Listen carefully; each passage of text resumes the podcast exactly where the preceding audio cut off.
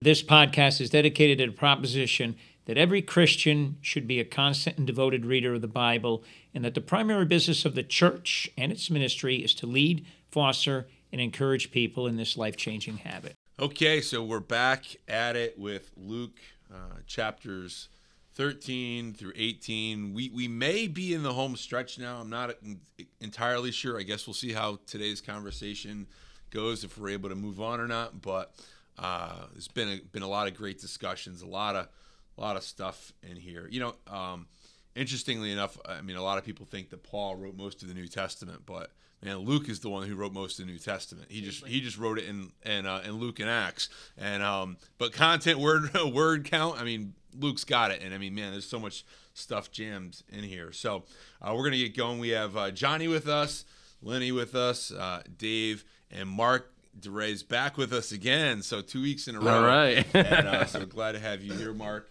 Um, and uh, Ben Ben is out, um, not feeling well, a little under the weather. So uh, we're gonna just jump in and begin the discussion. So anything stand out to you guys as we've been reading this over the last uh, last week or so? Yeah. Do you have gratitude? Mm. Do you guys have gratitude? You don't have to answer that question. Anybody that's listening and anybody here, do you have gratitude? That's where I'm going to start this at 17, chapter 17.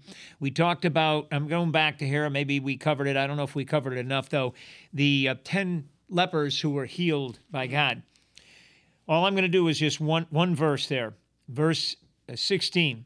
This is after he realizes he's healed. The, uh, the one, the one of them that comes back, he says, he fell to the ground at Jesus' feet thanking him for what he had done. The man was a Samaritan, he goes on. But he says, Praise God. And then Jesus goes on to say, You know, where are the other nine? He says, Where are the other nine? That's, you know, something. What, what happened to the other nine? And it, and it wasn't because he wanted them to come back and praise him. He wanted them, and we have to, this is why, he wanted them to come back and give glory to God. Because if we go to the next verse, uh, I'm sorry, 18, two verses later, Jesus says, has no one returned to give gl- glory to God except this foreigner. He, he was, Jesus was not worried about taking glory himself. He always gave glory to God. He always gave gratitude to God. Did we do that? I picked up two verses uh, from one from Psalm 119, 164.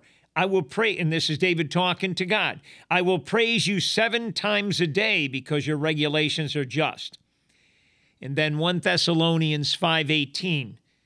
Be thankful, be grateful in all circumstances, for this is God's will for you who belong to Christ Jesus. So again I ask, are we grat- are, we gracious? Are we do we give gratitude? Are we thankful to God? Are we giving the glory to God? And I'll stop there. It reminds me of in Luke chapter 7, um, I think it's 41 through 48, but it's the I want to say it's like maybe one of the Pharisees is trying to test Jesus, and he gives the story of like the two guys who owe the debt, and he says, which one will be like more grateful, the one who owes more and is forgiven a larger sum, or the one that owed less? And then he answers, he's like, well, I suppose the one that had the larger debt, right? And so when you're looking at the story of the ten lepers, and only one of them, right, is forgiven, I think of a couple of things with gratitude like that. I think of my own life, right, and. Mm-hmm. How messed up my life was and how, how messed up my thinking was and how for so many years I was completely oblivious to it. And if you're reading the Bible in its totality, it's almost like leprosy or being ceremonially unclean is has a lot to do with like our soul being like a hardened heart or full of sin. Like a little bit of sin ruins the whole person, right? A little bit of leaven leavens the whole lump, right? So it's this idea almost when I'm reading it of thinking about like how if you're a leper, you're unclean. If you're in sin, that separates you from God, that makes you quote unquote unclean. Mm-hmm. But Jesus comes to basically cleanse the lepers. He comes to set you free from sin and death. He comes to cleanse you and give you a new way. He says, I am the way, the truth, and the life. And it's so true, at least in my own life, that Jesus has shown me a new way to think about the world, a new way to think about my brothers and sisters in humanity, a new way to think about everything money, marriage, friendship, work ethic, parenting. Like, there's no part of God's instructions found in the Bible that hasn't benefited my life once I realized that I was sick with sin, once I realized I was a leper and Jesus could cleanse me. And so for me, you asked the question do I feel grateful? every day. I don't even know how many times I say thank you to God every day because I can't help but think about the old me and how you can give a person like me a second chance or a third chance or 70 times 7 for my mistakes as long as I have that repentant and contrite heart and he knows my heart.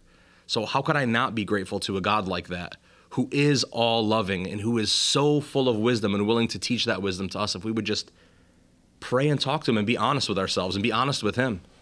So you you know you bring up Luke 17. Um, I was going to focus on 18, but I mean that's just my thoughts on it. You know. Well, you know, I want to look at it here. Um, let's see. I'll read it in uh, in the King James. Uh, Go for it. so Jesus obviously tells them, "Go show themselves to the priests," and uh, verse 14 says, "And when he saw them, he said unto them, Go show yourselves unto the priests. And it came to pass that as they went, they were cleansed." And that word "cleansed" there means that they were uh, they were healed. Um, they were healed in such an extent that they could now go and show themselves to the priest. Because if we go back to Levitical law, right, um, anyone who had any kind of infectious skin disease was uh, was required to live on the outskirts of town because uh, due to you know lack of sanitation and understanding, they didn't really understand healthcare and such things as that. They didn't want these things to spread and basically wipe out the entire population. So the lepers uh, would go to the outskirts of town, and whenever somebody would come, they would have to say unclean, unclean. You know, so whenever they would get within, there's a certain distance, um, maybe it was like 50 feet or something. They'd have to yell unclean, unclean, and and so so for a moment here, like just imagine like the situation, right? I mean, you know, we've got family, friends, jobs, whatever. You know, imagine something happening. Imagine one day waking up and now you've got a skin disease and you go to the priest and say, "Hey, I got this thing going on. Like, what do I have to do?" And he looks at the Levitical law and he does a few tests and he's like, "You know what? You now have to move to the outskirts of town." That means your family, your kids, whatever. It's like you're moving out. Exiled. Go figure it out. Mm-hmm. Go figure it out. There may be some caves out there you can live in, and and your family. Hopefully, they love you enough to come and like leave you some provisions occasionally. But I mean, that's it. Contact is severed now with your entire family. So now you start a new community. So you now there's these ten guys in this case, and they're probably living together. I mean, it's like that's all they've got. I mean, maybe they see their family from 50 feet away. Maybe they can yell and talk to them a little bit, but I mean, it's like they're they're out there. And here it says that they're cleansed. Is go and show yourselves to the priest, because what you'd have to do is you go show yourself to the priest. You look at it, do a few little tests, and then say, okay, you know what? You're well enough to now go back to your family. So the implications of that are huge. Number one, right? So now they can now move back in with their families. They can watch their kids grow up. They can be with their their wives. They can go back to their occupation. They can be with their parents again, whatever the case may be. Redeemed. Yeah. So that's great. Like I mean, that's astonishing. Like this gift that they were being given, like like we can kind of take for granted like what they were given, but I mean that was that was massive. Now, also knowing something about leprosy. Um, I mean, I, I've been. To, I mean, maybe some of you guys have seen people with leprosy before. I, I have. I went to a leper hospital, and um, you know, you see people with you know nubs for hands and feet and whatever else. And and in our modern day, it's, it's like easily controllable. But in third world countries, you know, it's not easily controllable. You lose sensitivity. You end up losing body parts and such things as that. And so, very likely, that's what happened with these guys, right? It's like losing fingers and toes, and you know, they don't have that sensitivity. So there's cuts and there's gouges and there's like all this like physical deformity. But now, in the moment, and and, and again, I'm gonna you know speculate just a little bit here, so bear with me, um, because some of these words are a little bit obscure. But uh, but for the most part, from what we can derive from the text, he says you're healed, and immediately all of that infection is gone. Now they can go, they can present themselves to the priest. The priest says, "Hey, you know, you look like crap, but you can go home now because you're you're not you're no longer an open sore." But one of them turns back, and, and again, if you think about the turn back, like we're like, "Oh, of course we turn back," but I mean, nine nine of them didn't. So that means, I mean, here in a room of five, like maybe one of us would have, or maybe none of us would have, right? I mean, at least in the law of, of averages here, we say we're grateful, but like, you also got to think about the carrot that's dangling now. You're, you're like, oh, I get to go to the priest now and I get to go home. And, and, and, and you're not even healed at the moment. Like, like if you think about it, like Jesus, all he said was, go show yourselves to the priests. So they're there. Like we don't know what when they got healed along this journey. Like let's say it's a two mile journey to find the priest, and they're going, and maybe a mile into it, they're like they look down like, holy crap, like we're healed. And and one of them's like, you guys go ahead. I'm turning around. I'm gonna go find this guy. So I mean, before we just like kind of like totally write off these other nine, like we got to understand like what they were going through, right? I mean, it's like they're like, like I'll find him later. I'm getting to the priest because I gotta go kiss my wife. I gotta see my baby. You know, uh, whatever else. My, my wife's delivering her baby sometime this week. I, I want to be there for it. So they're in a hurry. This dude turns back, goes back, falls down. Thanks Jesus, glorifies God. Fell at his face, gives him thanks. And here's the irony, right? He was a Samaritan. Jesus just throws that in there as a little jab, like yeah, yeah, this foreigner, this person who's despised by by most Jews, and then Jesus answering uh, uh, that says, says weren't ten cleansed, cleansed, right? So again, weren't ten healed. Where are the other nine? They are not found that returned to give glory to God, save this one stranger. And he said unto him, Arise, go thy way, thy faith has made thee whole. And it's a different word now. It's not it's not healed anymore. Now it's whole. And and that word, I mean, there's a lot of implications in that word. Um, when you look at it. So so this is where I say there's a little speculation going on. But that word means complete.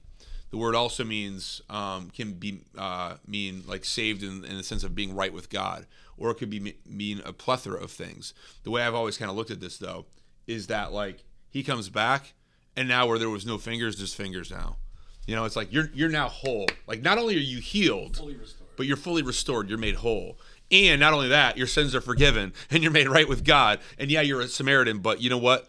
Go and live a whole life. And and it's just like that one little act of gratitude how it attracted a wholeness that the other guys didn't tap into wow. because because it seems like from the reading the text that that that wholeness was reserved for this one guy. Mm. The other nine they were healed, but he was made whole.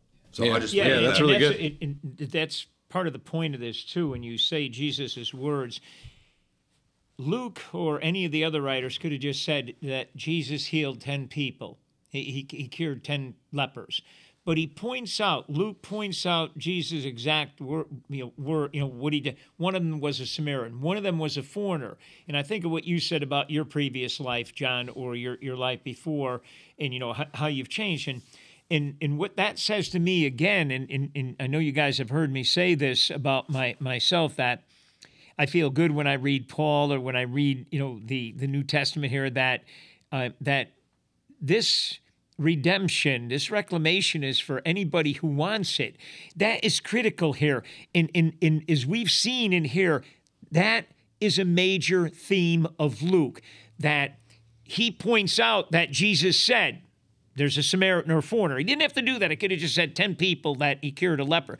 But he points it out because Luke is talking to Gentiles. Luke is showing and emphasizing throughout the whole book that this salvation is available to everybody, not just the Jews, not just one specific uh, country or people, but to everybody. And that's one of the major themes I said. It doesn't matter. God's compassion, Jesus' compassion is for everybody. It doesn't matter, especially if you're social, religious, outcast, whatever you were. As Jesus said, the, I mean, as Judas said, the the leper, they were definitely social and religious outcasts. They were, you know, on the way on the fringe of society, probably worse off than a you know a woman, you know, a, a single woman, uh, a, woman whose husband had died. These these these guys or women, and and that's the other thing. Notice that um, Samaritan was with other Jews who had leprosy.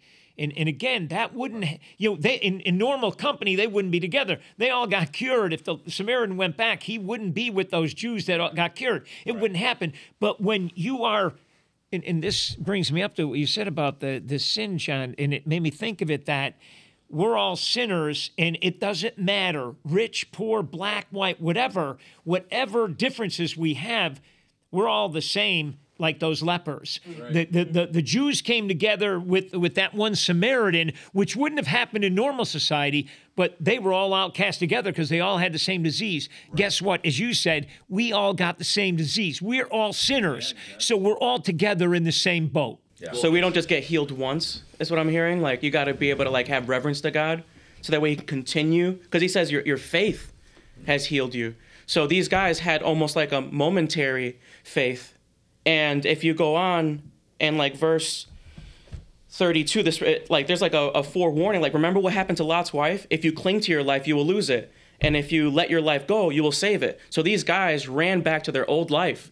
They were like healed, and they're like, all right, now I can run back to what I once had. And they th- didn't realize how glorious the moment really Right, was. They right. Only that one the guy was like, "Oh my goodness! Like I gotta go back to this guy that just healed me. Like this is incredible, It's out of the ordinary. out of the ordinary." Yeah. Right? Yeah. if you'll indulge me, I just want to again on this gratitude theme, not not just because I guess it's the holidays, but we should this should be throughout the year. But one of my favorite psalms is 103, and this is apropos to to gratitude. I was going to read the first few lines. This is a psalm of David. Let all that I am, let all that I am praise the Lord. With my whole heart, I will praise his holy name. And then he repeats, Let all that I am praise the Lord. May I never forget. this goes back to the nine that took off. May I never forget the good things he does for me. He forgives all my sins, he heals all my diseases, and he redeems me from death. Yeah, it's amazing. I mean, it's right there in 103. It's that's a beautiful psalm, and it fits in with this mm. perfectly. Gratitude.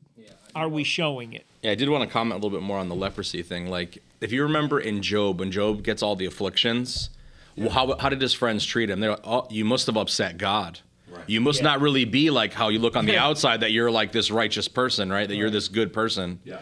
And so things like leprosy or if a woman was barren and couldn't produce children, it was often looked at as almost like a curse from God. Yeah. Do you know what I'm saying? So like not only were you ostracized from the kingdom of God or the community or the civilization, the encampment, the town, the village, whatever it was, you were exiled away. And obviously they formed a little group because what do all those exiles do?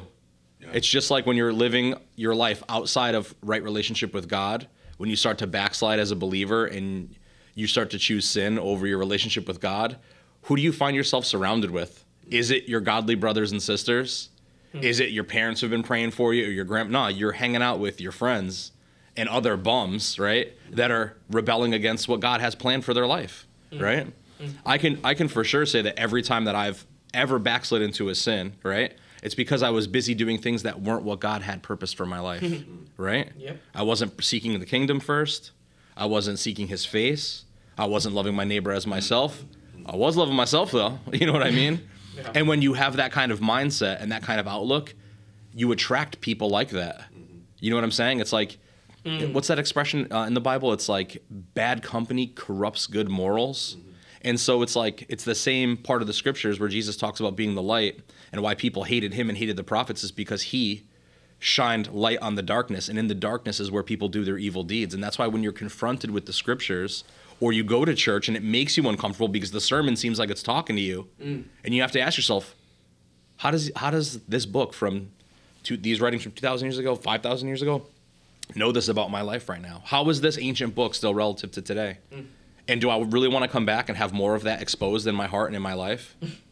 do I want to? Mm-hmm. Am I strong enough of a person that I actually want to get well and I want to get better and I'm willing to meet God where He's willing to meet me, which is right where I am?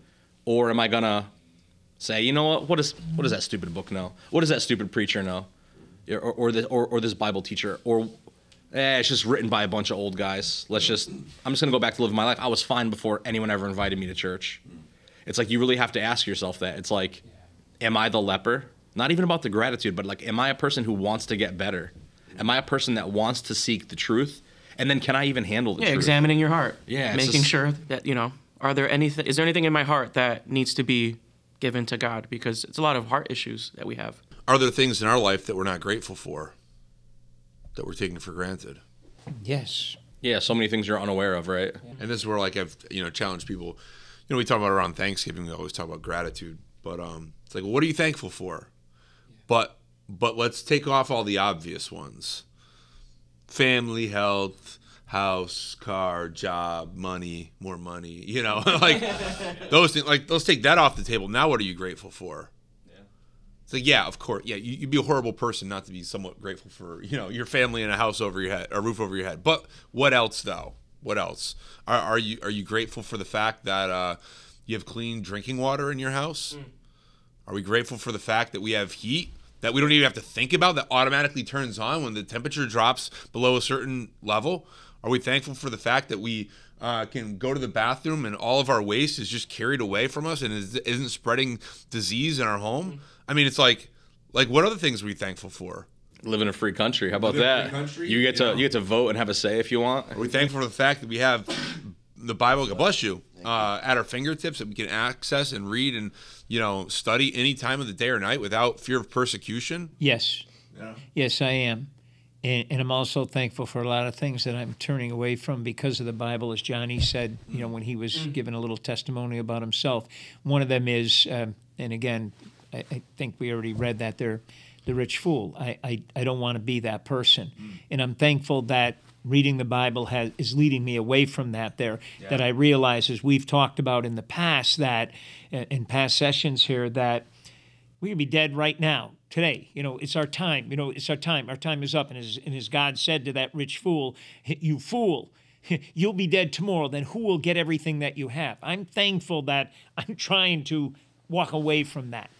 Yeah, I mean, we're all fools for something, right? Like, yeah. it's like the message of the cross is foolishness to those who are perishing, the scriptures teach, right? Or Jesus yeah. teaches. But, I mean, if you have the Holy Spirit dwelling within you and you have a relationship with God, He reveals to you how meaningless everything else is that like you know we, we always say you know you don't see the U-Haul behind the hearse. Judah says right. and I it's use, like I yeah. Use that, yeah. I use that with some. I just told my wife that the other. day. She says, "Well, we got to." I said, "I said Judah always says there's no hearse behind." I tell her that. I says, "You understand what that means?" And and, and you can't take it with you when you die. You all that money, all the cars, clothes, and, and yeah. Just. Um, you just said it, John. Meaningless. That is what keeps coming into my mind since we, we've been doing this, at least for you know, how how meaningless everything really is. Mark and I talk about that a lot too. About that okay you need to earn a living you need to do this and do that. And yes as judah said you know you want to be thankful for the normal things but i put those aside. I'm already thankful about those. So i really am thankful that i'm, I'm trying to get away from being the rich fool or some of these characters that jesus is talking about in here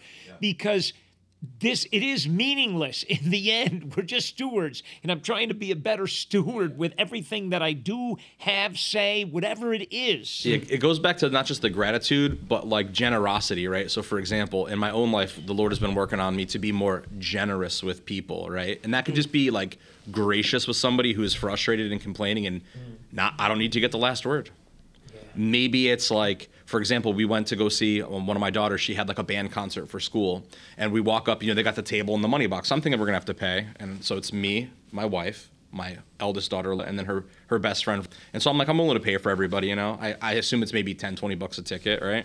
So we go up and um, we kind of pause at the table, and they're like.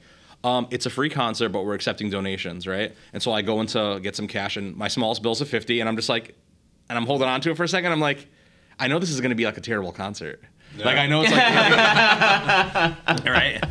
you guys, you, you, guys laugh, but if any parent is listening or grandparent, I play, I play the trumpet. Yeah. Trust me, so I know what it's like. Yeah, in, so in those so, concerts. Yeah, and, and, it, and, it's a little rough. It's a little rough, but so so I'm holding on to this fifty dollar bill, and I'm thinking to myself, I said, you know what? God would want me to be generous with this because He blessed me with this, and I have more than this one, so why wouldn't I just give it? And I'm thinking to myself, like if their program is going to be this bad that I've already like, you know, it's I, am I've, I've already convinced myself it's going to be horrific, right? Which it was, but right? fifty bucks will help them get better. That's what I was saying. That's what I was saying. Uh, yeah. So I'm like, I'm thinking, I'm like, God wants me to be generous. I should be gracious. So I was like, you know what? And I gave it to him, and I said, here you go. And the look on these two high schoolers' face that somebody gave a fifty dollar bill instead of singles or fives or tens or twenties you know, and the, you know, there's a police officer there for security, and he's looking at it, and he's like, oh, you know, looking at me. It's like the tattooed cover guy. It's like, yeah. you know, check it, make sure it's yeah, he's, yeah, he's like probably a drug dealer. you know, so anyways, I put I put the money down, and, and I felt a peace about it. And I don't want to say I felt good about myself. I felt peace, which is a different feeling. Mm. I felt a peace that was granted to me. Did you ring some bells and blow some horns? yeah. No, but it was it was like the strangest feeling. So I just felt like it was the right thing to do, and I felt like God had instructed me in that moment to remember the word, to remember what he's been teaching me. And I got the chance to be more Christ like in that one moment. And then I had to suffer the concert, but whatever. You know, so, yeah. Did they sit you in the front row? Because? I let Ashley pick the seat, so I was pretty close. I just thought, honestly, like, how does this guy get paid? They had to learn like three. Never mind. But anyways, yeah, yeah, yeah. I was just like, how's this guy got, got a job still? Yeah. You never know who's listening, Johnny. Well, if this is you, you should meet. My name is John Vana. Come, come, come meet with me, and, and I'll, and we, I'll volunteer there, and we can teach the kids how to play. So, hmm. I really will too. I'll volunteer there. Hmm. Ben, edit that out. Yeah. I'll keep it. So yeah, I mean, gratitude is is, is huge. You know, uh, are what are we grateful for? Are we grateful for the things? And like Dave said, you know, are, are we uh, moving more towards that wholeness because of the gratitude? You know, are we learning from from Scripture? Are we moving closer closer to God? You know, or do we just take for granted? It's like so often it seems like. I mean, even even in my own life, you know, it's like you pray for something, you pray for something, something's heavy on your heart.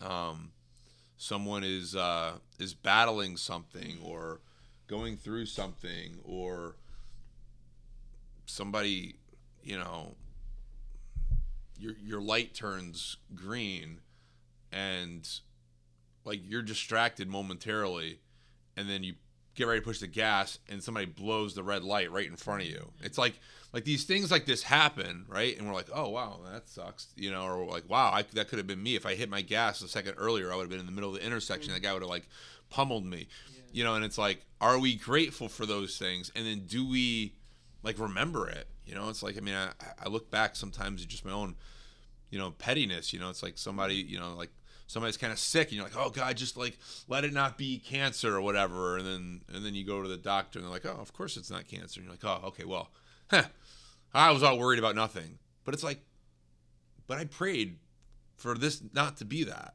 and it's not that. Yeah. What if it was cancer? and it's like am i grateful or not? You know it's like like can we take that moment at least and come back to jesus' feet and say hey thank you that that wasn't cancer you know it's like yeah maybe i overreacted but you know what or maybe you healed them in the meantime I mean, hey, Like, that i don't know That happened to me four You know? months ago with my mom. I mean, we Yeah. she had a, a, a false diagnosis because she wanted to look into it, um, and she got some false information, and I was the last person to find out. And you know, I came to you, Dave. I was falling up. I was a mess, bro. I was a mess, you know. But I was able to, you know, rely on my brothers to help lift me up, pick up my cross. But it, it's a good reminder, Judah. Have I had gratitude lately towards that? Because I remember even telling you, "Hey, it's, it wasn't that," and you're like, "Lenny, that's a miracle. Like we, you know, like that's that's a healing. Like you know what I mean? Like God does answer prayers, and so The- the take that for granted. Now that you brought that up, Jude, and then you, you seconded about you know about you know maybe somebody has a sickness or illness, disease, whatever it may be. I read this piece. I got I, I, I know I saved it. I've got to bring it in, and it gave me a, a little different perspective too. It talked about life and and yeah, its shortness and uh, I try to capsulize it. What stuck with me is that a lot of time, and this fits in perfectly with we're talking about gratitude.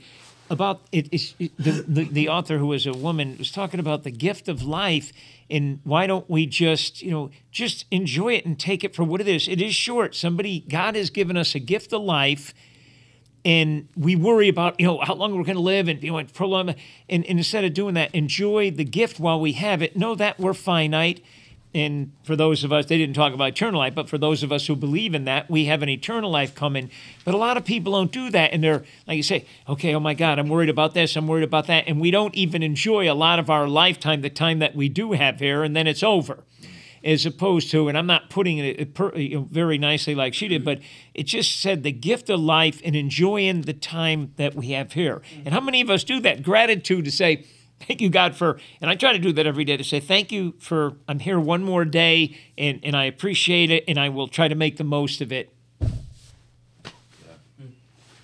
So in Luke chapter 18, verse 31, I thought this part was really interesting. I'm just going to read from the NASB 1995.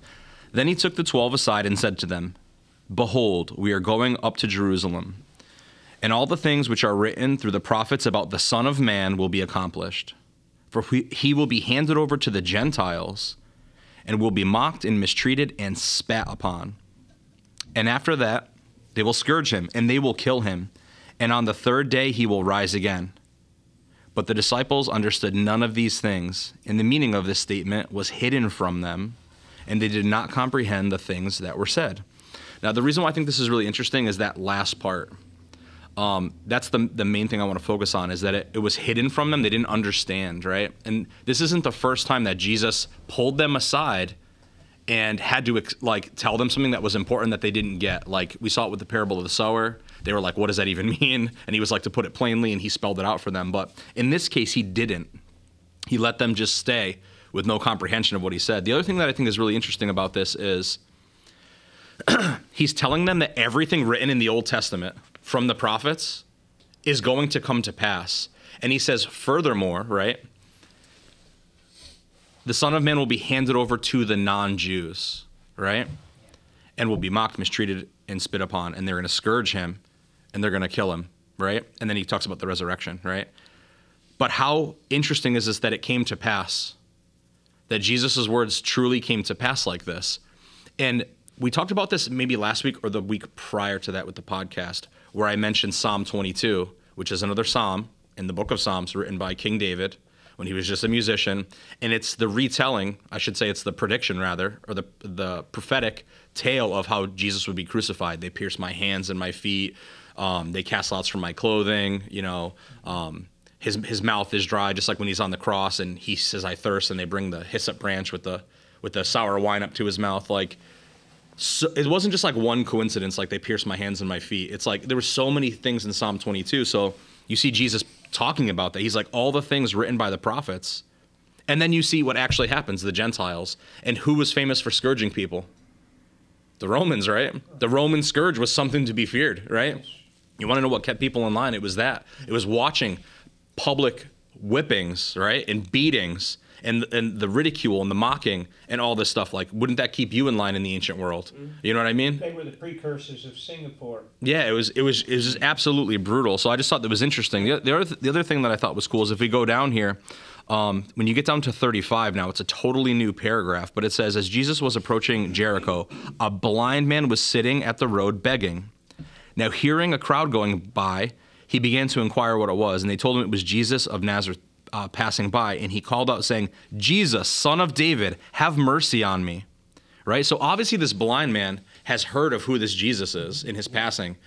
He and, and it's important that it says that he hears, right? Because he obviously can't see. But people are talking about the things Jesus has been doing all around. Like he's built up over this period of what, age 30 to 33 ish, you know, they, they speculate. um, all these miracles, all these signs, all these wonders, right? All these healings, all these teachings, all these rebukes of the Pharisees. I mean, word travels fast like that, right? You have all the merchants, you have all the traders, and you have all these people like the like those the ten lepers, right? So he cries out to him, "Son of David." So whoever this blind person was, he obviously knew that this was the Messiah, because he cries out, "Son of David," right? Just again, the people are on the side of the road. I was doing some reading on this on you know when they're going to Passover. Some a lot of Jews could make the journey there. And this is what they want to do. They wanted to worship at the temple, and so they would go there. But some people couldn't make it for whatever reason. Maybe they were lepers, maybe they were blind, or maybe they couldn't afford it. So they would, you know, they would, uh, as the pilgrims were going by, they would line the sides of the roads uh, here and there, as this blind man, as the as the lepers did, and so yes, he, he obviously realized, he said, yeah, Jesus the Nazarene is coming by, and he calls him son of David, which, you know, identifies him as the Messiah. This blind man obviously knew, you know, his his history here. But let me go back. First, I want to comment what you had said, John, on 34. Oh, okay, okay. But they but they didn't understand any of this. And and that's critical because even as Jesus has been telling them, as you said all along, that I'm going to go, you know, I'm, I'm going to Jerusalem and the Son of Man is going to be crucified. He's going to, I'm going to give up my life. Up to this point, and, and he started this, I think, and correct me if I'm wrong, who knows, I think around uh, verse, I mean, uh, chapter 9 in Luke is when he starts his journey to Jerusalem. So let's say from chapter 9 till 25, he's, you know, till he gets crucified he's telling them that I, I, you know this is what's going to happen but they're still not understanding this and so they don't even know what's going to happen. What they still think is going to happen, in my mind, and, and this might be a little speculation on my part, but I, am not that much, I don't think, is that they still think that Jesus is going to get to Jerusalem and he's going to you know, take over. You know, the run. He's going to be that king that the king's going to ride in with sword, and you know, and he's going to cut down the Romans and free them from taxation. Free, but he's not going to do that, as we know. You know, as we have the benefit of looking in here. You know, in in in, in hindsight, uh, you know, in in and they didn't, and they but they still couldn't grasp that he's going to be crucified. And that's evidenced by the fact that when you get to the when we get to the crucifixion, and I won't get into this in detail, but because we're going to cover that, but in the next six chapters, but who's around at the crucifixion, not his disciples. I mean, they're, they're gone because they, they, they couldn't handle this. Be like, I'm trying to think of what would I have done if they run away. I'm going, oh my God, it, it's not what I expected. We're not going to be armed. Jesus doesn't have a hidden cache of, you know, arms and armaments and everything that we need to take over the Romans. It, it's, it's crazy. Well, yeah, it, if you do want to focus on that 34 there, where he's, he's telling them, he's telling them what's going to happen with his uh, torture, death, uh, burial, and resurrection, right? So it's funny because Jesus still goes to Jerusalem. And if you know geographically, he should have headed just south to Jerusalem, but he went a different way. He went southwest to Jericho before doing that, which has this whole thing where Jesus knew he was going to die, obviously, because he states yeah. it right here. But he also knew that he had to go there and heal this this uh, this blind person, right? And Jesus, and this was the will of the Father that Jesus was doing right. was to take care of all these things, right?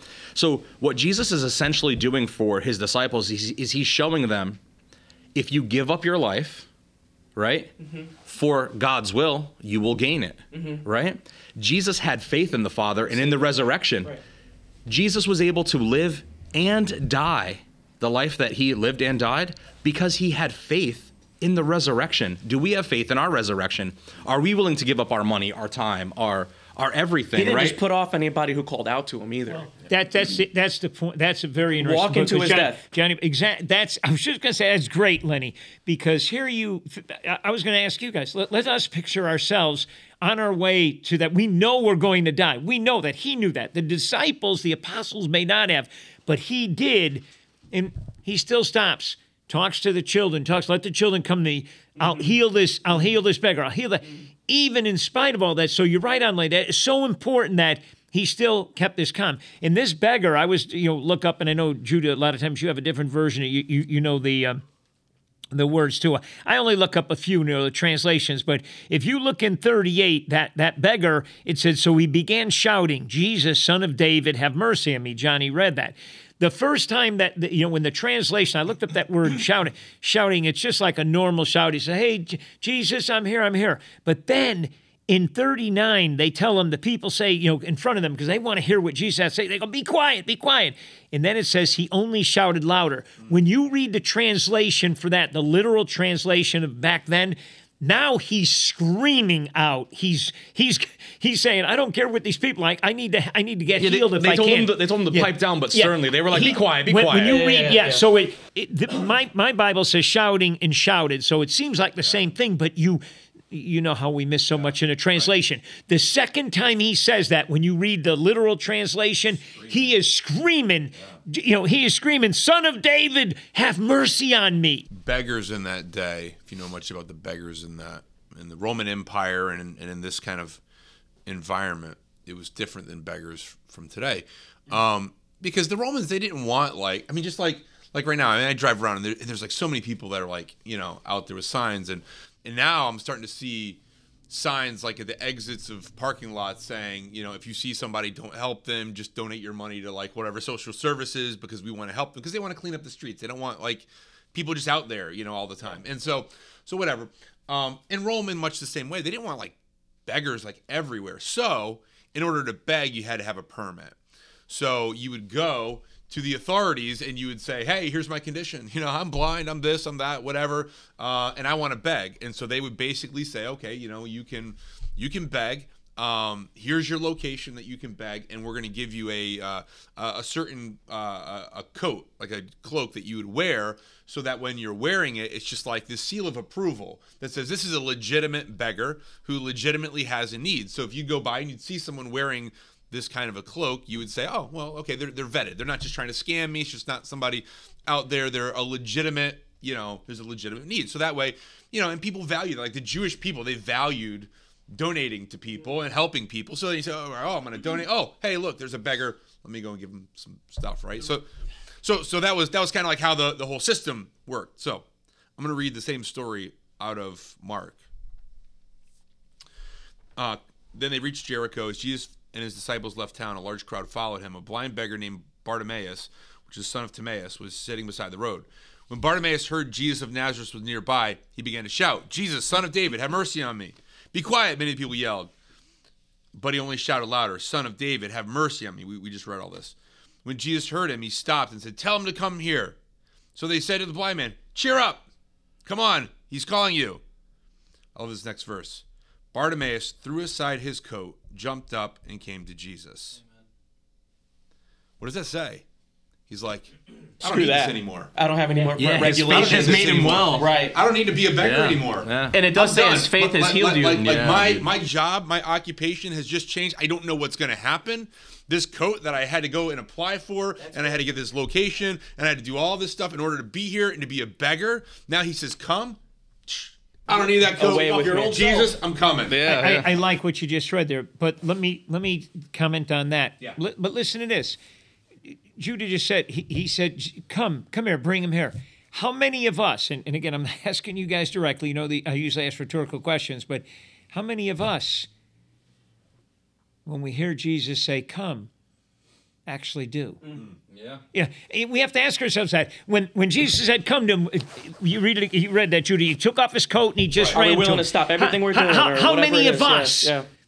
How many of us are willing to do that when Jesus says, "Come"? Because you know what? He we know this. Jesus, uh, Judah preaches all the time. He's calling us right now. He's calling us every day. Are we answering And are are we leaving our former life behind in order to follow like he him? did? Yeah, Like the young rich like- ruler, are we willing to Right. do whatever it takes, the one thing we lack, right? And and this is what, what you know. It just bothers me. I'm saying, okay, I, I I think you might have brought it up last week, Jude, and I thought about it. I whoever brought it up, say just to divest yourself of everything. Just say, hey, I'm done, and and here's what I want to do: give it to the poor. Don't, don't- thinking about these things in her, they just play on my mind all the time. Am I ready to get up? Jesus says, come. or just like he said to Levi, come, follow me. It makes me think of in Isaiah, it's like like lost sheep, we've all gone astray, right? And I, I often, when I'm like witnessing to people and sharing my testimony or evangelizing, I, I talk about that how like lost sheep, we've all gone astray. And I said it's kind of like, you know, God will let you do whatever you want to do, but sometimes when you're, you know, if He's the good shepherd, He, he gives you your free will. You wander a little too far off from the crowd. Maybe something catches your eye and you start, you know, following something, and next thing you know, you're deep in a forest, and there's wolves around, and there's bears, or there's a mountain lion, or whatever, and so you start to get scared and you really don't know what to do and then you hear something walking up on you and you're afraid of that and then you hear a voice calling and then you're like is that the shepherd? Am i in trouble? Mm. Am i in trouble that i left the flock? Am i in trouble that I, or or when jesus is approaching you become scared and you run further away. And the closer he gets the further you go and the and he's pursuing you and the further you're running. But at some point you're going to have to ask yourself like do i really need to be rescued? Mm. Am I actually like this far in the forest now? And am I mm. actually exposed to threats? So it's like you say, is is Jesus calling you? Maybe you're reading the Bible. Maybe you're listening to a sermon online. Maybe you're someone invited you to church and you're going, you're listening. Maybe you're wrestling with addiction or or greed or idolatry or whatever it may be. Maybe you're spiritually confused about things. You don't know where the truth lies. and then Jesus shines this light on you. And you have to ask yourself, like, what's the one thing that I lack? Like the, the rich young ruler, like, what's the things that I could be giving up so that I can get rescued? Because you sort of have to you have to submit, right? If you're if you're that lost sheep in the in the middle of the woods, you have to realize I got myself into this mess, and I can't get myself out now. And if anyone's ever been lost before, lost in the woods, lost hiking, whatever, you feel hopeless and you get scared, and you're like, I don't know where to go. Mm-hmm. And, and here's Jesus saying, Come with me. I know the way. Come with me, I'll show you. You know, so it's like he stands at the door and knocks. Are we going to open up the door and let him in? When he says, Follow me, like you said, David, are we going to actually follow him? And what does following him look like? It looks like learning what he had to say in the scriptures and then actually living it out and doing it, right? Mark, you stayed quiet. You got anything to add to all this? You've always got something to say. Uh, You guys touched on a lot here. Um, the gratitude, the I don't know. Johnny, you were just talking about like how we're, when we get off the path, like it, has to be a choice. You know, you have to, you kind of have to decide. I think for yourself that this is the way and it's the only way. So you gotta you got to do all these things sometimes without like reinforcement like i don't know jesus a lot of a lot of different things i've been thinking about as i've been listening but like um the gratitude thing like sometimes i say like i'm grateful for the willingness that i have i'm grateful for my trials that i go through um you know aside from all the things that we all have that we're i don't know i guess a lot of people may be ungrateful for but I, I just I, I, I look at the world differently today after going through what I went through and, and being where I am today. Like, um, I know you said too, Johnny, how you talked about like how you'll uh, like you love yourself. You got to love others, right? And I, I learned that the hard way. Like the selfishness that I used to exhibit, it was like a it's like a bottomless pit. And and when we give to others, like when Jesus was performing all these miracles, he was doing uh, even on his march to his own death, he was doing things for others. Like when you do things for others, it's like uh, even the fifty dollars. Like I mean, it's it's like a I don't even know. It's like a paradox. Like you, you do things with, with nothing, expecting nothing in return, and you get everything. Mm. Exactly. There you go. Yeah. It's weird. I mean, it's not weird. It's, It's not odd, it's God. yeah, exactly. It's like I, I don't know, I don't understand these things, but the more I do it, like I gain a tiny bit more understanding and a little bit more, and day after day after day of like consistency and like the right action, like I don't know, like the mm. path gets a lot more obvious. To get off of it, it could take a day, it could take a week, it could take five minutes, but it's obvious to me, like today, that I need to. uh I need to walk a, th- a very, very thin line. Like the difference between sin and, and God's will is like, you know, it's, it's like it's, it's weird. I know, I know He died for our sins, and we, we all sin. But like, I don't want to sin, but I still do it. You know, Yeah. it's like it's un, it's like uh, The thin line reminds me of the rich man getting into heaven, right? Like a camel going through uh, Yeah, the, the eye of a needle. Or Yeah, Jesus it's says, just you know, thin. It's what, very- wide right. is the wide is the way that leads to destruct, destruction, and narrow is the path that leads to eternal life. This is in few. There's only few people that find it, right? Because it's narrow. It's, it's it actually says it's narrow and it's a hard path. Yeah. So it's like y- y- I know you know who They David say Goggins straight is. and narrow, but it doesn't say it's straight. I think it's crooked. I think it's like really crooked and like really Rocky. like yeah, rocky and Gotta like rappel down. treacherous. Yeah, yeah, That's basically what you're saying. Yeah, exactly. yeah, yeah. Well, yeah. Well, you know how David Goggins says that he says like you know there's like the the highway that everybody could take, but then there's the way where you have to pick up a, shug, a shovel and dig out your own road, and you have to take the hard way. And he says that's the better choice. That's essentially like he, he's borrowing. I mean, he might have thought of that. You know, he was so wise and thought of it himself, but that's in the Bible. When the Bible says like.